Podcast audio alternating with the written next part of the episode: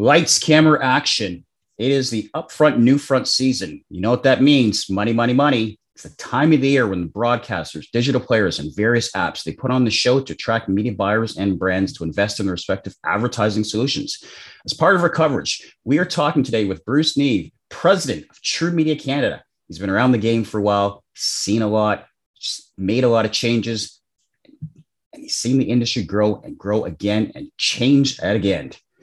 He's here today to share more insight about what happened over the 2020 2022 upfront new front presentations. Bruce, how you doing, man? doing well, Dave. How about yourself? Always good, you know that. So introduce the, the uh, introduce yourself to the folks. Sure. Well, as you said, um, Bruce Neve, the president of True Media in Canada. Uh, we we are a independent full service media agency. Um, you know, we, we believe we provide uh, you know an entre- entrepreneurial spirit and agility and of uh, a small smaller agency, but we've got all the, the, the tools and the technology and the data of a larger uh, holdco. So we've we've provide, I, I believe, a unique solution in the marketplace for for advertisers, especially Canadian advertisers and uh, challenger brands. All right. So upfront's all about the TV shows. Looking back last year, what were some of your favorite favorite shows of the season? Well, I, would have to say, although they're not uh, ad supported necessarily. Uh, yeah, I love Ozark. Fun. Totally hooked on Ozark. I was, I was glad to see that uh, come uh, wrap up, and I thought the ending was great. And of okay, course, no spoilers. Not everybody's seen it yet. Okay, all right. And uh, Squid Games. I mean, that that was a fun ride, unexpected. Um, although I kind of was hoping it would would have wrapped after one season. I'm not sure how they're going to follow up with the season. Okay. And now coming up, what are you looking forward to seeing? Well, I'm a big fan of uh, Hilary Swank. So her new show, Alaska, I think is going to be uh, really good and uh, um, yeah, different. And okay. um, uh, East New York looked uh, looked really like a really good ensemble cast. Yeah, I think from the original producers of NYPD Blue, or so going going way back. Right. But, uh, old school. Like, yeah, old school, but looked like a, a great cast and uh, kind of gritty, realistic. So looking forward to checking that out as well. Okay. So again, as we look at the upfronts, you know, with COVID uh, kind of in the rear, rear view mirror, we're still in that hybrid model. Some were in person, some were not. What are some of the trends that you notice coming out of this year's upfronts? Well, first of all, I, would have to uh, give kudos to to Bell for having a live event. I mean, a couple of thousand people, red carpet, celebrities from conventional shows and from the specialty side of things. Um, I think it made them look like a leader and stood out from the rest of them. I mean, maybe everyone will be back live next year, but they were the only ones live. And I think that the whole industry really fed off that. There was a lot of energy. So I think that was amazing. Um. I mean, the trends, I, I think trends that continued were um, all of the uh, networks talking a lot about the data they have so that they have a deeper understanding beyond demographics of the audiences that their shows deliver. So, and, you know, I think that that's been a welcome trend. Um, and the other one is the move to having more inventory available for platform based buying, whether it's SAM or Cynch, um, and again, using the data. Um, which I think is again is bringing kind of digital like buying and metrics to the what you know what was I hate the word linear TV, but to, to the TV medium. Right. I think the other trend is uh, just the importance of partnerships for Canadian broadcasters, whether it's you know things like partnering uh, Corus with Peacock Network and bringing that contact content, or working uh, uh, bringing Pluto streaming service this fall to Canada, or um, Bell Media with their new partnership with the NFL, and they did say they're going to have a lot more opportunities for advertisers within uh, NFL content, broadcast, and digital. I think that's great. Um, what I was pleased to see a bit more of is the last couple of years, there's been less talk about the shows and the content. I still think it all comes back to the content. The quality of the content has to attract the audiences and maintain the audiences, engage the audiences. So, um, you know, I was happy to see a little bit more discussion about the stars and the shows and the producers and the schedule and not just about data and technology. Okay, so nice mix. Yeah. Uh, budgets, the things we love to have, the things we hate to be taken away from.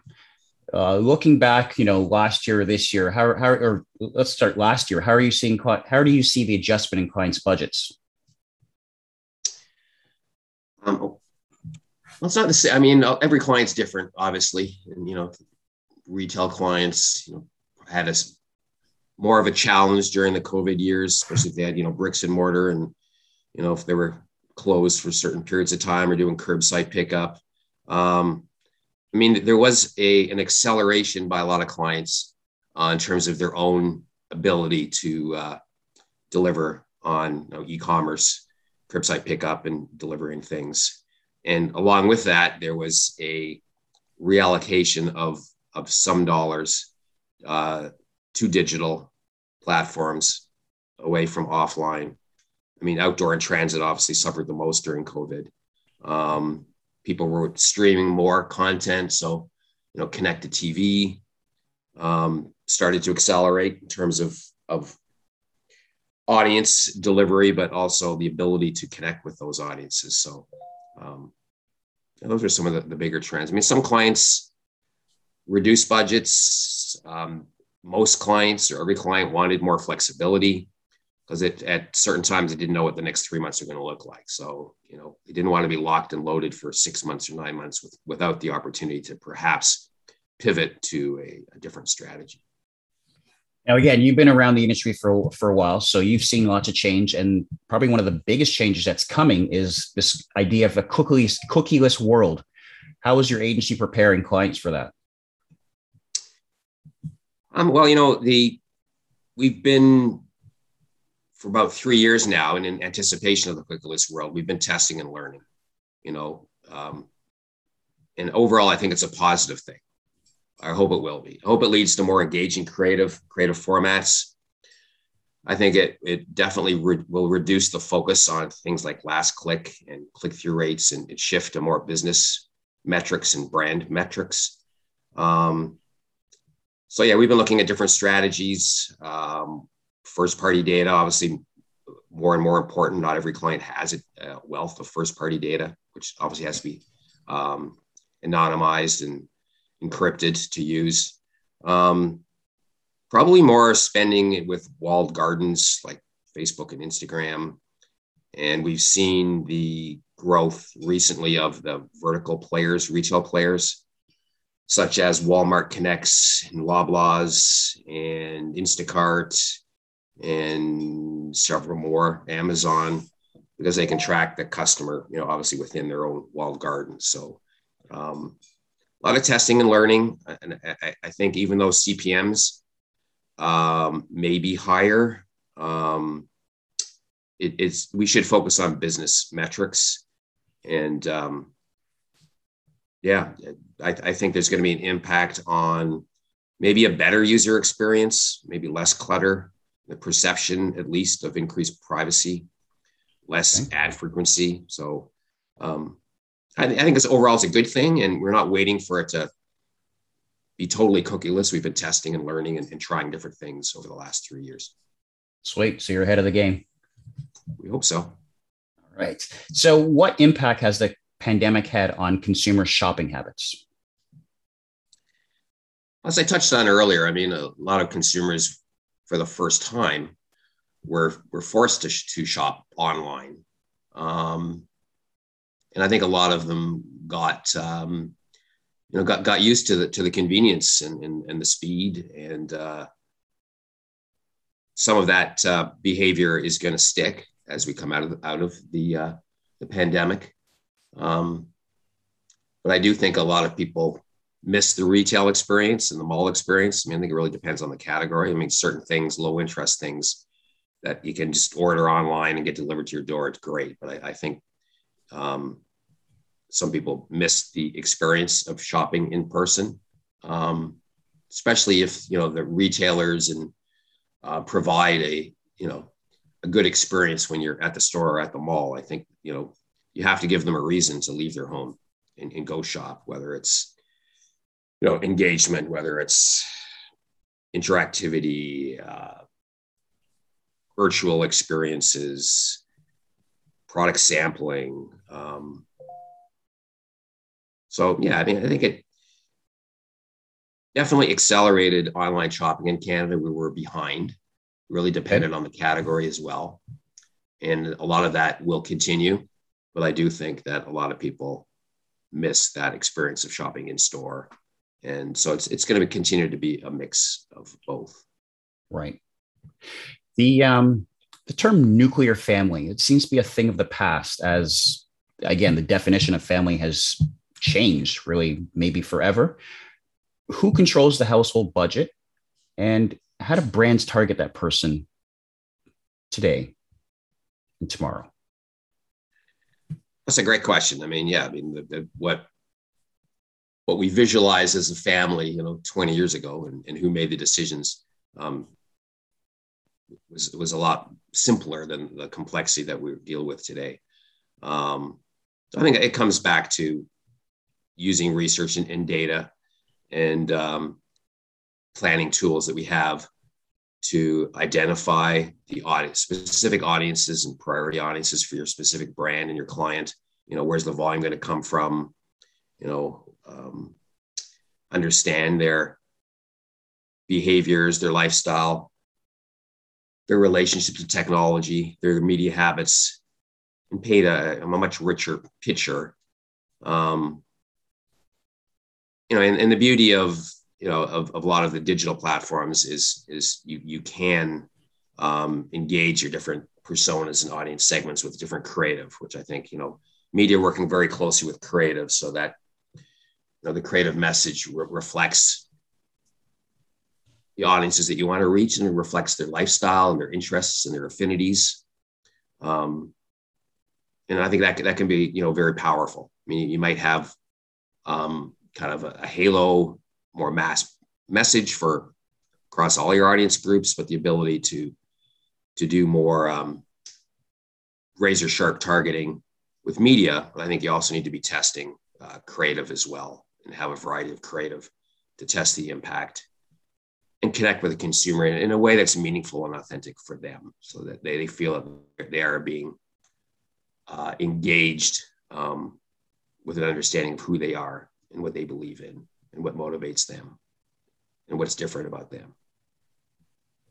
You um, you talked about measurement you talked about first party data but at the same time you also did say that some clients some brands not necessarily clients we won't say that part some brands are not necessarily collecting first party data. Why not? Like um, it seems like it's an important thing for them to be doing but they're not. Well, as much as they're not, I, I just think in some cases it's just the scale of the first party data, you know, isn't big enough to you know rely on that. You know, it's part of the solution, but I mean they've they've got to scale up their first party data. Um, obviously opted in, um, and then you have to you know you know match it, you know, find them um, mm-hmm. on other platforms, you know, using LiveRamp or other other other partners. Um, but yeah, I, I think um, a lot, a lot of uh, a lot of clients, um, you know, we're, we're behind in that though, in terms of building a scalable, large first party um, audience pool, and it's okay. going to be critically important moving forward. Um, in the cookieless world, um, the you know increasingly private world, um, yeah i mean and you have to you have to give people a reason to to want to be part of your first party sure. data now you're obviously a netflix user because two of the show two of your favorite shows are on the net on netflix mm-hmm, mm-hmm. what what impact are you noticing that streaming services are having on broadcasters traditional broadcasters well first of all the traditional broadcasters are you know streaming all their content now too so i mean that's the good thing is that you know you can and we talk about buying total TV. So if we're buying TV from whether it's Rogers or Bell or Corus or CBC, besides buying, you know, their linear feed, you know, we're, we're going to buy Gem, we're going to buy Sportsnet now, we're going to buy um, on the you know, TV apps and City TV apps. So, you know, they are reaching people that prefer to stream um, or Corus with their Stack TV or now Pluto, which they're, they're bringing to Canada. So I think it's been good. It's accelerated innovation by the, call them traditional broadcasters.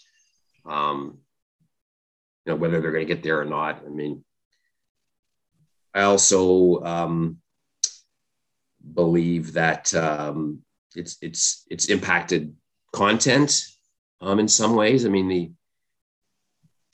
content on Netflix and other cha- other streamers, non ad supported, is edgier.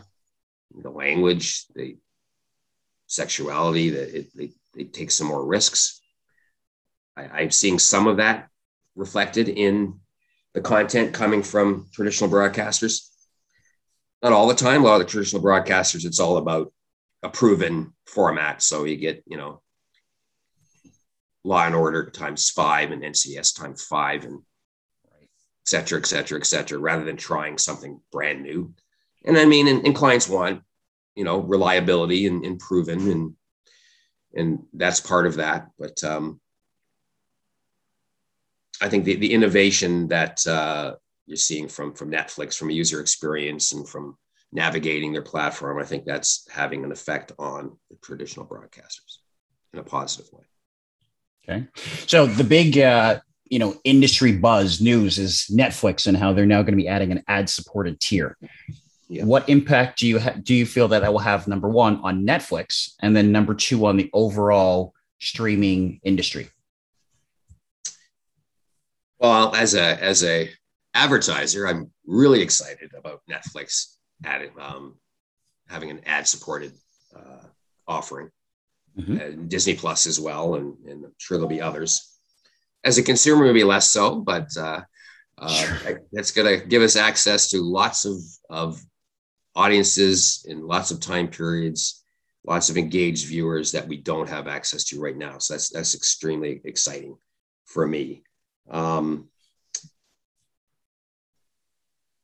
I was talking earlier about Netflix and some of the content, whether it's Squid Games or you know Ozark, and, and some of the quite frankly the language, the violence, the sexuality.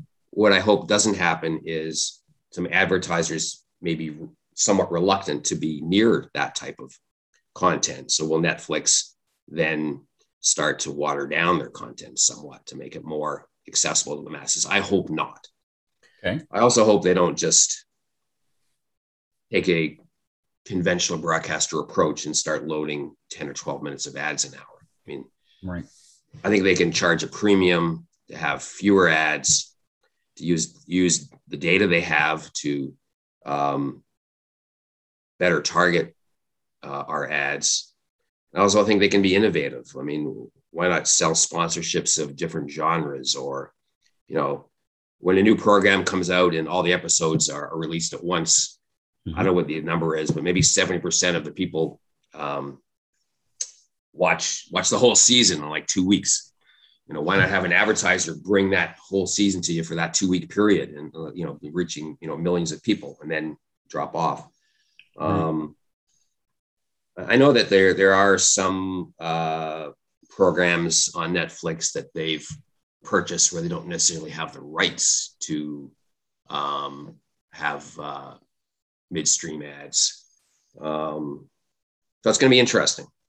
You know, some people think they they might also look for global partnerships, and and you know they may go to the top twenty average global advertisers and say let's let's do deals, which which might reduce our opportunity with some of our Canadian only clients to, to get involved. I, I, again, I hope not.